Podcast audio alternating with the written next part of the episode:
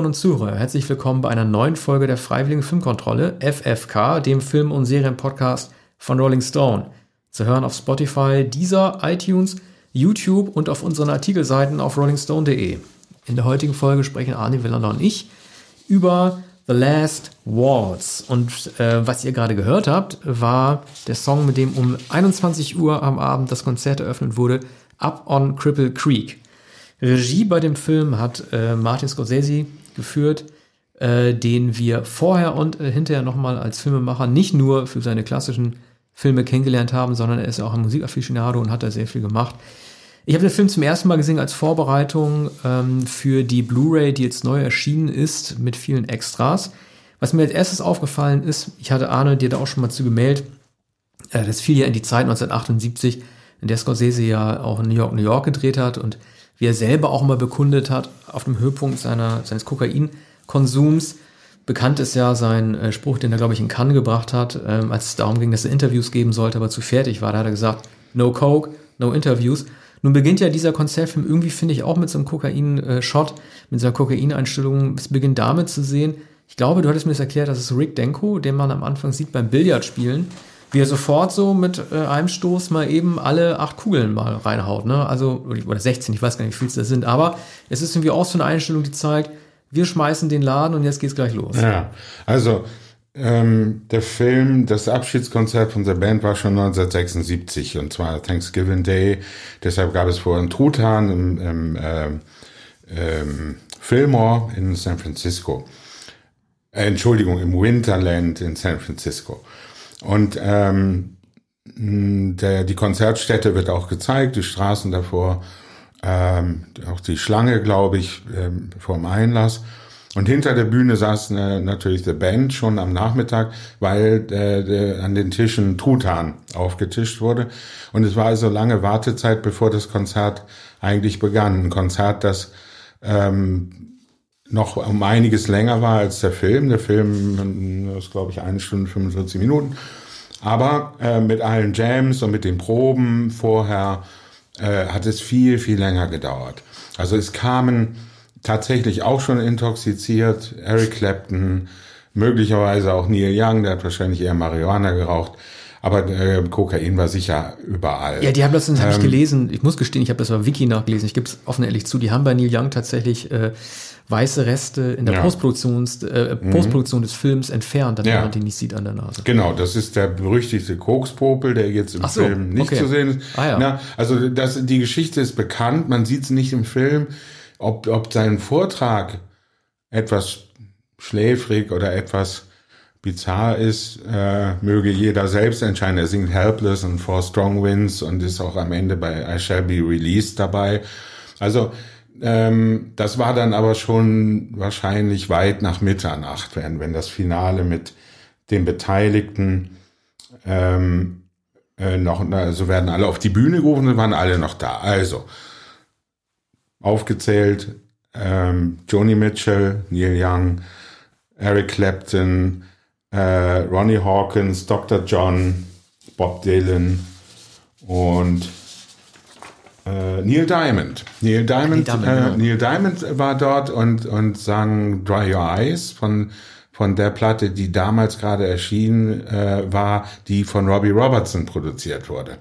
Robbie Robertson hat diese ähm, Platte von Neil Diamond übernommen, war dann befreundet mit Neil Diamond und hat gegen einige Widerstände Diamond äh, in, zum Konzert eingeladen, der dann im, im hinteren Teil dieses eine Stück gesungen hat. Muddy Waters war übrigens auch da, Paul Butterfield von Paul Butterfield Blues Band und der heute nicht mehr sehr bekannte äh, Bobby Charles.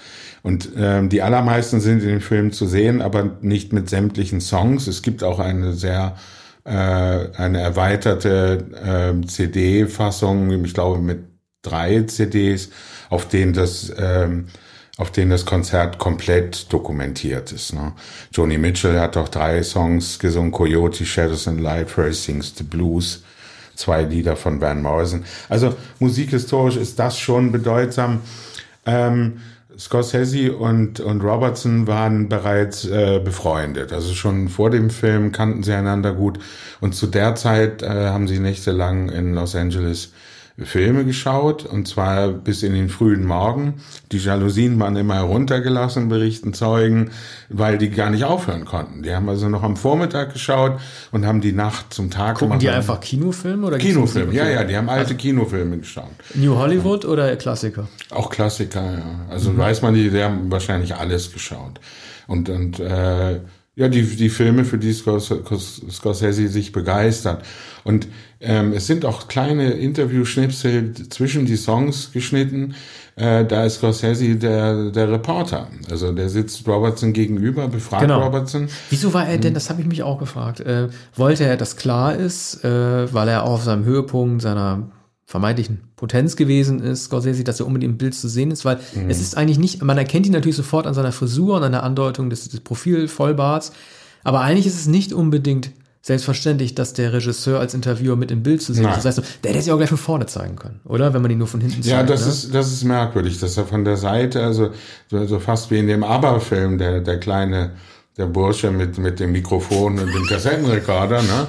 Diese Rolle nimmt Scorsese ein, aber und, und, und wie immer spricht er sehr schnell und aufgeregt und äh, und und Robertson antwortet aber äh, sehr, sehr souverän und und und kanadisch und äh, aber abgeklärt. Wir haben das jetzt drei, ich glaube 16 Jahre waren sie zusammen, haben in Kanada mit Ronnie Hawkins äh, begonnen. Sind die alle Backstage, die Interviews? Ja, ja, Also, Backstage. also die Ja, sind ja, während des ja, Konzerts gemacht. Ja, ja, das war Wieso haben die dann so aufgeräumt? Das sah aus wie ein Büro. Also gar nicht wie ein Backstage-Konzertraum, das sah aus wie so ein Office. Einfach, also man hört die Musik im Hintergrund nicht, glaube ich, äh, von der Bühne. Und die haben natürlich auch die Bierflaschen weggeräumt. Du, äh, du die kannst Linien. recht haben, dass sie die Interviewschnipsel dazwischen geschnitten haben. Sie, die, die Band sitzt oder drei oder vier sitzen ja auch beieinander und geben Auskunft. Und das Billardzimmer ist da. Und ich glaube, das Billardzimmer ist sicher hinter der Bühne des Winterland. Also muss man vermuten. Allerdings wurde dann der von Robbie Robertson geschriebene Last Waltz, der dem, dem Film den Titel gegeben hat, ein sehr schöner Walzer, wie im Film von Michael Cimino. Das wurde später in einem Studio produziert. Also da haben sie eine Studioaufnahme mit dem, mit dem Tanz, mit, mit diesem Walzer gemacht und, und haben dann ein Studio gemietet und ein tanzendes Paar, um, um, um diesen Rahmen zu haben, der das Konzert noch ergänzt. No? Also anders als die späteren Dokumentationen über Bob Dylan ähm, und auch äh, von Peter Bogdanovich, Tom Petty, ist es nicht eine zusammengeschnittene Dokumentation und, und man fragt sich ja, warum hat, musste Martin Scorsese einen Konzertfilm drehen? Übrigens ja eigentlich die erste große Konzertdokumentation, die ins Kino kam.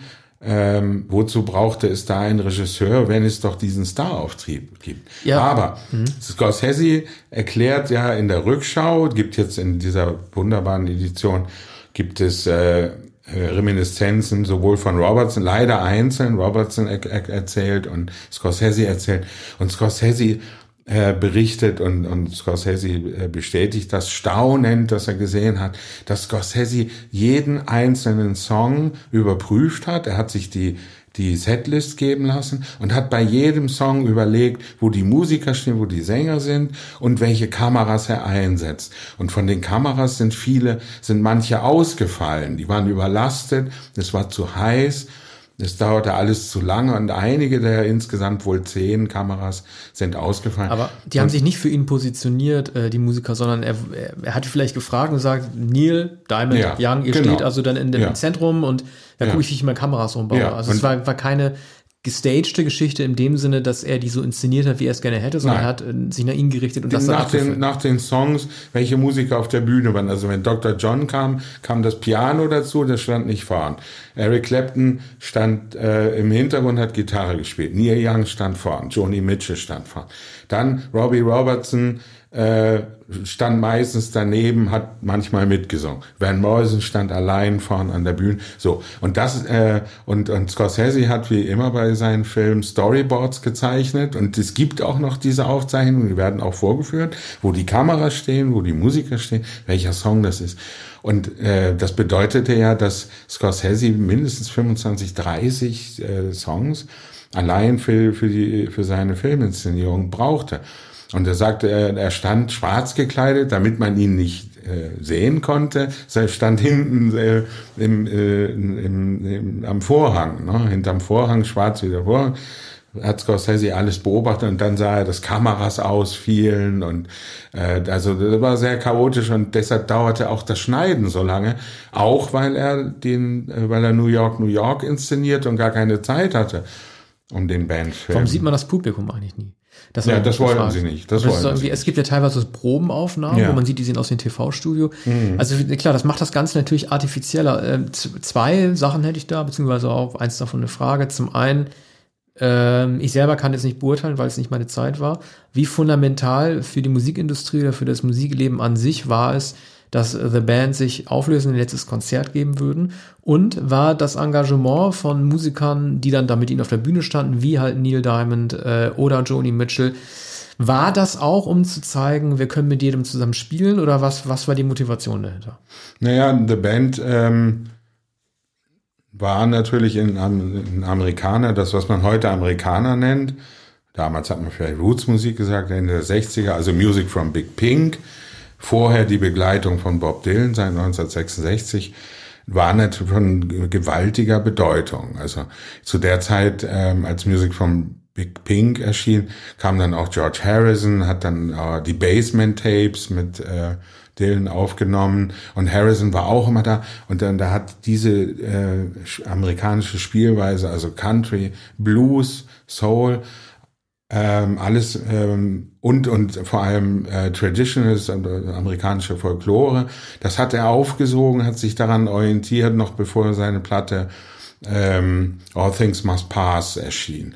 Und das, das war ungeheuer wirkmächtig. So ähm, Platten, die gar nicht sehr erfolgreich waren, aber die so wirkungsmächtig waren, dass sie jeden beeinflusst haben und und deshalb auch der, dieses die, dieser, dieser ungeheure Auftrieb der aller, aller berühmtesten Musiker, äh, die sich überhaupt mit Folk, mit Blues, mit Country Music äh, hat jemand befassen. abgesagt? Hat jemand gesagt, ich will das nicht? Habe ich, hab ich nicht gehört. Also es mag, mag sein, dass einige Musiker, aber wenn man sich die Liste anschaut, es, ist, es sind alle, die mit, mit, mit äh, in den mittleren 70er Jahren ähm, nicht nur populär waren, sondern auch schon sehr, sehr berühmt. Man könnte vielleicht sagen, naja, Paul Simon fehlte 1976, aber mhm. Paul Simon hat eine ganz andere amerikanische Musik gemacht. Wie standen Fleetwood Mac dazu? Standen die in irgendeiner ja. Beziehung zur, zur Band? Nein, ich oder? glaube, da war. Die kam erst 77. War, ja, ja, also, ja, ein Jahr später. Äh, Rumors war, war sowieso erst 77. Ja. Äh, und die, die hatten, glaube ich, keinen Kontakt. Also Band, The Band war war keine West Coast oder Bay Area Band, wenn sie auch in San Francisco aufgetreten sind, sondern hatten, also man, man denkt ja immer, Robbie Robertson hat uh, The Night They Drove Old Dixie Down geschrieben. Da denkt man immer, der ist ein Südstaatler. Der muss doch, der kommt doch aus Alabama oder Georgia. Nein, äh, Kanadier. Aber der hat diese Songs äh, geschrieben. Und andere Kanadier waren natürlich Joni Mitchell und Neil Young und Ronnie Hawkins, mit dem sie eben ähm, Anfang der 60er Jahre begonnen hatten. Und, und Robertson sagt, äh, also 16 Jahre sind genug und wir, wir konnten nicht mehr. Ne? Und dann in den Anfängen hatten, hatten wir nichts. Wir hausten in Motels, also die übliche Geschichte. Aber er sagt auch, na, an Frauen, an Frauen war kein Mangel. Ne? Ja. Nur Geld gab's nicht. Ich finde ja äh, am, am ähm, deutlichsten, ich weiß nicht, ob positioniert oder eingefangen oder am beeindruckendsten überhaupt sieht tatsächlich Livon Helm aus. Und da wird ihm auch mal klar, wie sehr es dieses Prinzip des äh, Schlagzeugspielenden Sängers eigentlich nicht mehr gibt. Ne? Also es gibt ja, es wird eigentlich nicht mehr richtig zelebriert. Man hat es irgendwie bei den Eagles gehabt und jetzt mit ihm nochmal und so, aber eigentlich ist es durch. Ja. Ne? Also, es sieht am besten aus ja, im Film, finde ich. Gab selten, gab selten singende Schlagzeug. Phil Collins ne? und Stimmt. Don Henley. Don ja. Henley bei, bei den Eagles. Wieso waren die Eagles eigentlich nicht dabei? Ja, auch ähm, Los Angeles. Also äh, da war kein so starker Draht. Diese ganze West Coast Szene, es, es fehlt. Ähm, Die Eagles kommen es, nicht aus Los Angeles? Äh, doch, so. aber die, die, The Band nicht. The Band Die waren Ostküste dann, ja? Oder? Naja, eigentlich weder Ost- noch Westküste. Ähm, die, die haben ja ständig Tourneen gemacht, aber so eher, eher Woodstock. Also eher Ostküste, da, dahin mehr Kontakte als zu die, dieser LA-Szene, äh, Wreck and Crew und so weiter. Es, es fehlt auch Jackson Brown. Ja, Jackson Brown, die West Coast Musiker äh, waren nicht dabei. Ähm, ja, das kann man sagen. Auch Moby Grape und andere Zei äh, Zeitgenossen der, der Bay Area Szene waren nicht dabei. Ne? Jefferson Airplane gab's gab's schon gar nicht mehr. Ähm, aber nun weiß ich, äh, habe ich den Faden verloren, worüber wir Eagles, sprachen. die Äh, Eagles dabei Eagles, ja.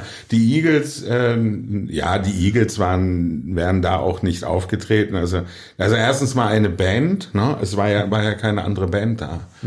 War keine andere Mhm. Stimmt, die Band hätten da. alle dann da hätten, hätten fünf, Ja, äh, hätten fünf Musiker stehen müssen mit eine Band mit einer anderen Band. Ne? Ja. Und, und natürlich, die Eagles waren damals nahezu auf dem Höhepunkt ihres Ruhms, waren, waren eine viel kommerziellere Band, die sich möglicherweise auch noch in Konkurrenz, äh, als Konkurrenzbegriff. äh, Warum, warum waren so wenig afroamerikanische Musiker zu sehen? Also Muddy Waters, hast Ja. du auch erwähnt, war da, aber war das so eine, war das so eine weiße Szene oder woran lag's? Ja, das könnte sein. Also Muddy Waters war, war natürlich da und als, als Altvater sozusagen. Andere Bluesmusiker. Äh, ich guck auch noch mal. Jetzt hört ihr es rascheln, Ja. liebe Leute, bitte nicht wundern. Wir gucken jetzt beide unseren Aufzeichnungen nach. Nein, nein, es war schon so. Ähm, man, man sieht bei einem der Jams Ronnie Wood, Eric Clapton, Robertson, Paul Butterfield, weißer Bluesgitarrist, Danko, Ringo Starr, Lee Von Helm, Neil Young. Also, no, also Muddy Waters äh, war auch da nicht dabei. Der Staple Singers, klar, die waren noch Gut, dabei. Staple ne? Singers, Mavis ja. Staple, Emmylou Harris. Ja. Naja, Emmylou Harris, Emmylou Harris wird man auch nicht zu Ja. den schwarzen Nein, Sängerinnen ich habe jetzt. Ja. weil wir gerade über die Diversität Ja, also gesprochen sogar haben. Emmylou Harris. Äh, auf eine Frau gekommen, ja, nicht also wirklich alle, die in am, äh, Ja. Amerikaner äh, etwas zu sagen hatten, ähm, waren dort. Also natürlich haben The Band auch den Blues adaptiert, aber das war nicht, ähm, wir haben den Blues nicht gespielt, wie Eric Clapton den Blues gespielt hat. Ne? Also der etatmäßige äh, B.B. King äh, war nicht dort oder ähm, Soul-Sänger, abgesehen von den Staple Singers. Ne? Also weiß man nicht genau. Aber ich habe äh, mh, ich habe keine Informationen darüber, wie sie überhaupt die Bands ausgesucht haben, ob ähm, ob das Winterland da gebucht hat oder ihr Management. Wahrscheinlich haben sie Leute, die, die Leute, die sie am besten kannten, angerufen, hat sich herumgesprochen und gesagt, Mensch, komm doch auch, ne? Äh, Hast du Zeit am Thanksgiving Day? Und dann hatten ja auch alle so viel Freude, dass sie noch die, die ganze Nacht da waren. Wurden die Gespräche zwischen den Musikern auf der Bühne rausgeschnitten? Äh, Es es wirkt ja sehr Ja. formatiert alles, ne? Also Ja, wenig sicher. Impro, äh, wenig Fehler, die es gegeben Ja. haben könnte. Muss es nicht gegeben haben, aber könnte es gegeben Aber die, die sind auch, glaube ich, sehr schnell abgegangen. Also man sieht, dass Van Morrison sich sofort zum Ausgang wendet. Bob Dylan verlässt schnell die Bühne. Joni Mitchell äh, nimmt ihre Gitarre und geht, weil sie ja wussten, da kommen jetzt noch, noch äh, zwölf andere. Und, und das wird länger und länger und länger. Und die hatten ja schon sieben Stunden gewartet. Also ich kann mich dran erinnern, dass das über Eric Clapton äh, gesagt wurde. Der, der kam, äh, kam schon so an, dass man glaubte, der, der müsste umkippen. Und, Mhm. und das war, war Stunden, bevor der auf die Bühne ging. Ne? Irgendwann mittags. Ne? Es gibt ja, diese Anek nachmittags. gibt ja diese Anekdote, ähm, ich weiß nicht, ob die stimmt, die wurde mal kolportiert, dass äh, Exo Rose, wenn er sich eine neue Line ziehen wollte, Kokain, dass er praktischerweise nicht Backstage gehen brauchte, sondern unter dem äh, Schlagzeugset so eine Kabine war. Er musste praktisch nicht komplett Backstage gehen, sondern einfach nicht so unter dem Schlagzeug nur verdüdeln und konnte sich dann was reinziehen. Wie gesagt, ich weiß, weiß nicht, ob das stimmt. Ich will auch nichts kolportieren. Mhm. Wie gesichert sind denn, also alle reden ja davon, dass es so viel Kokain noch gegeben hat. Wie gesichert oder wie offen haben die einzelnen Musiker darüber geredet, dass sie nach hinten gegangen sind, kurz Ja. geblieben sind, wieder nach vorne gegangen sind? Also wie Ja, deutlich ist das? das? Das war, war sicher sehr gut erkennbar, sonst hätte man äh, das, also, wir haben es ja später, äh, war ja sowieso indiskret, dann zu sagen, na, Eric Clapton war schon angetrunken oder hat schon vorher Kokain genommen und fragte dann gleich, wo, wo ist denn hier der Nachschub? Gibt es denn einen Dealer? Aber das war in den 70er Jahren so üblich. Man weiß das von David Bowie, man weiß es von, äh, von äh, Iggy Pop. Ähm, dass das immer gewährleistet sein musste. Ne? Ist denn hier Nachschub und gibt's genügend Alkohol, dann können wir anfangen. Ne?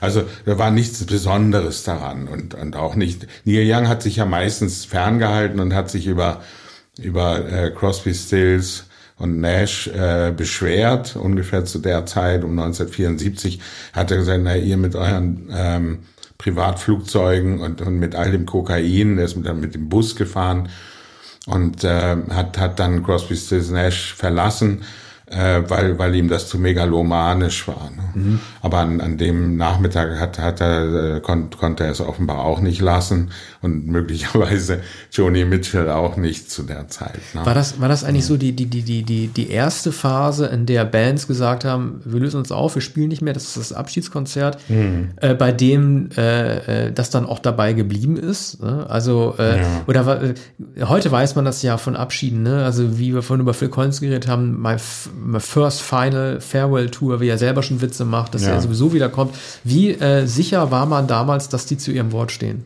Oh, da war man absolut sicher. Also man- Robertson lässt ja. ja. auch keinen Zweifel dran, dass sie das alles nicht mehr wollen. Im Übrigen, ähm, also Richard Manuel ähm, hat sich einige Jahre später umgebracht. Robertson hat lange, lange keine Soloplatte gemacht. Und der wurde später Musical Director bei den Filmen Scorseses, der ihn immer wieder geholt hat für die Auswahl. Also er hat, er hat äh, zwar auch Scores geschrieben und selbst Songs, aber vor allem hat er Songs ausgewählt. Ne? Über Color of Money haben wir schon oft gesprochen. Das war dann auch schon reichlich äh, zehn Jahre später. Ähm, Wolf of Wall Street hat er auch mit, äh, Ja. mit arrangiert, den Ja. Score. Also der war an allen Filmen beteiligt, auch an, in, also in der Zeit äh, wahrscheinlich äh, Raging Bull, dann King of Comedy, ähm, äh, später Fa Farbe des Geldes. Und ähm, äh, war also immer beschäftigt. Die erste Soloplatte erschien 1987. Da hatte er so diesen lange MTV, hat er gewartet. ne, da war ich elf und da hatte er diesen MTV-Hit äh, Somewhere Down the Crazy River. Ja. Äh, war das eigentlich, das war das erste Mal, dass ich ihn gehört habe und ich kenne mich mit ihm nicht aus. War das immer sein Markenzeichen, dass er so brummbärig ist und mehr spricht und dann zum Chorus Naja, meinetwegen? naja, Somewhere Down the Crazy River ist schon das ist vielleicht der beste Song dieser Platte. Die heißt Robbie Robertson.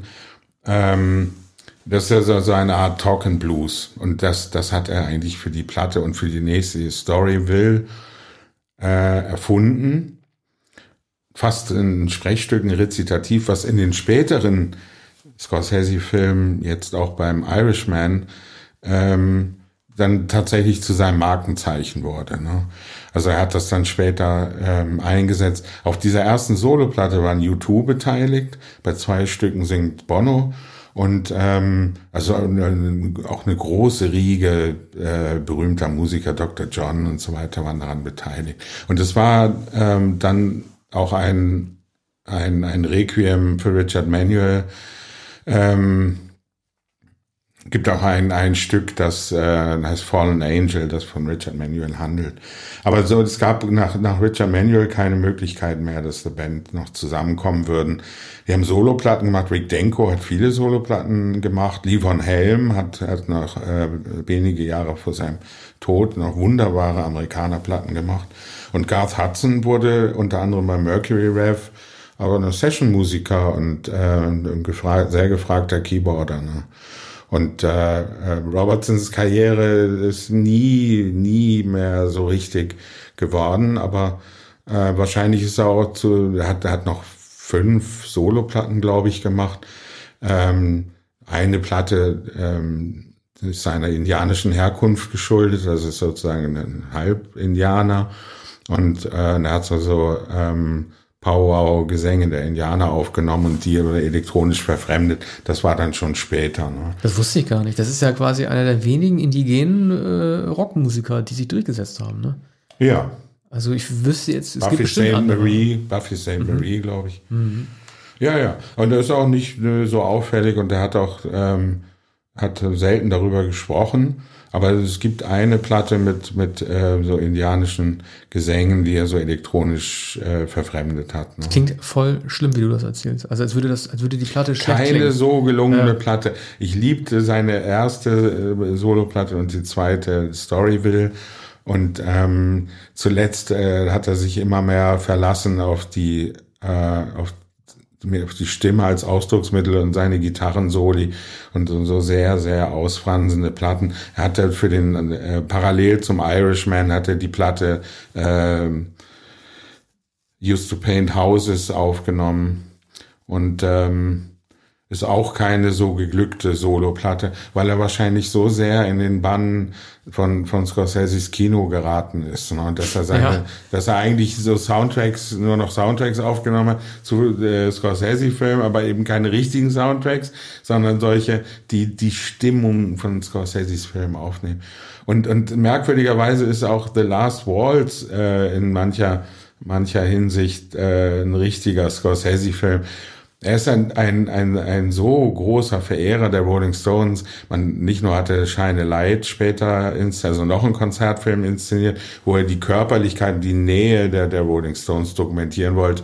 Also da ist er auf die Bühne gegangen, wie bei Raging Bull in den Boxringen. Und er hat aber schon in Mean Streets, hört man aus den Fenstern, in, in Little Italy, hört man aus den Fenstern die, die Rolling Stones Songs. Und man erinnert sich auch an, äh, ich glaube, Gimme Shelter in... Ähm, The Departed, ne? Da kommt Gimme Shelter. In Departed ja. und ich glaube auch in Good, Goodfellas. Ähm, wieso hat er denn eigentlich The Band nie für seine Soundtracks benutzt, Tracks? Oder hat er das gemacht? Ich weiß es jetzt nein. nicht genau, aber ich glaube, nein, er hat die Songs nein, nein, das, nee, nee, das war nie. Er hatte, äh, das, das war ja unmittelbar nach äh, Taxi Driver, also Taxi Driver wurde 75 gedreht und wen hat er da verwendet? Er hat Jackson Brown genommen, Jackson Brown. Mhm. Er hat den sanftesten Songwriter genommen, wenn wenn ähm, die Schallplatte, ne? Genau, wenn Robert ja. De Niro in seinem Apartment ist, ich glaube, äh, ja, es läuft immer äh, Fountain of Sorrow von, äh, von Jackson Brown. Und der verschenkt, das ist doch auch die Platte, die er verschenkt an Sybil Shepard. Nein, das oder? ist Chris Christopherson. Ach so, ja, Ach ja. so ah, also okay, okay, Sybil okay. Shepard, ähm, er bringt Sybil Shepard, glaube ich, die, die Platte von Chris Christopherson äh, zu dem Kino, äh, zu dem Sexkino, glaube ich. Ne? Bevor Ja, sie ins genau. Sexkino gehen, gibt er, glaube ich, die erste Chris Christopherson und sagt, nee, kenne ich nicht. Und dann, ich glaube, das passt zu dir. Ne? Also, Das heißt, er hat die vielleicht an- gar nicht ich selber ich hab gehört, An, ich habe an dich gedacht, ja. Ja, ah. Ja, ja, sie dachte, äh, ich weiß nicht, die erste Platte oder die zweite heißt The Silver Tongue Devil and I. Ich, ich bin, bin nicht sicher, welche Christopherson-Platte es ist. Mhm. Aber so, dass da Jackson Brown gespielt hat, ist immer wieder merkwürdig. Vielleicht hat Paul Schrader das äh, äh, hineingeschrieben. Ne? Mhm. Vielleicht war das die, die Idee von Paul Schrader. Ja, man kann sich vom Taxi Driver klar, man soll immer denken, irgendwie die, Gegen die Widersprüchlichkeiten oder die Gegensätze zeichnen eine Figur aus, dass es vielleicht deshalb zum Ja. Psychopathen Travis Bickle passt. Aber ich fand das immer, ich fand diese, diese, die Zuwendung zur Musik oder zu Schönklangmusik, die das vielleicht dann gewesen ist, die hat für mich nie zu ihm gepasst. Also wirkte mich eher wie so ein Ausdruck, wie du auch gesagt hast, entweder Schrader oder Scorsese, die sie gesagt haben, wir wollen diese schöne Cover einmal zeigen oder wir wollen die Schönheit der Musik drin haben. Aber dass jemand wie der Taxi Driver äh, Bickle zu dieser Musik greift, das fand ich, das hat mich nie überzeugt. Ja, das mü- müsste man vielleicht noch genauer untersuchen.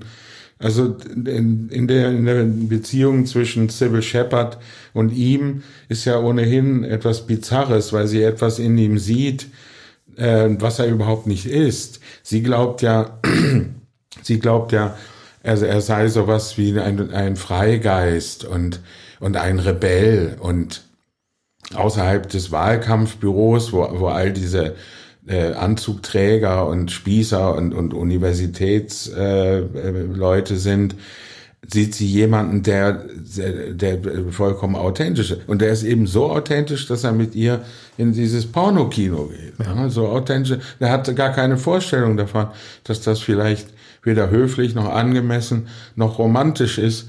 mit einer Frau in, Kino, in, in das Kino zu gehen. Und da hat ja Scorsese auch so, das hat er ja mal erklärt, ne? Äh, Er ruft ja noch einmal bei ihr an und will das noch einmal klären. Und dann fährt doch die Kamera so respektvoll zur Seite, um ihn dabei nicht zu zeigen, wie er sich nochmal von ihr bestätigen lässt, dass es aus ist zwischen den beiden. Also das hat Scorsese auch mal gesagt, er wollte irgendwie, sogar die Kamera ist beschämt und tritt zur Seite, damit sie nicht zeigen muss, wie, wie sein Gesicht aussieht, während sie ihm sagt, Ja. dass alles nicht in Ordnung war. Er hat ja diesen tollen Auftritt. Ich finde ja, dass er gar nicht unbedingt so ein körperlicher Schauspieler ist, wenn man auf dem Cape 4 vielleicht absieht. Aber er hat einen sehr körperlichen Auftritt, äh, als Albert Brooks ihn rausschmeißen will aus der Redaktion oder erst im Wahlkampfbüro.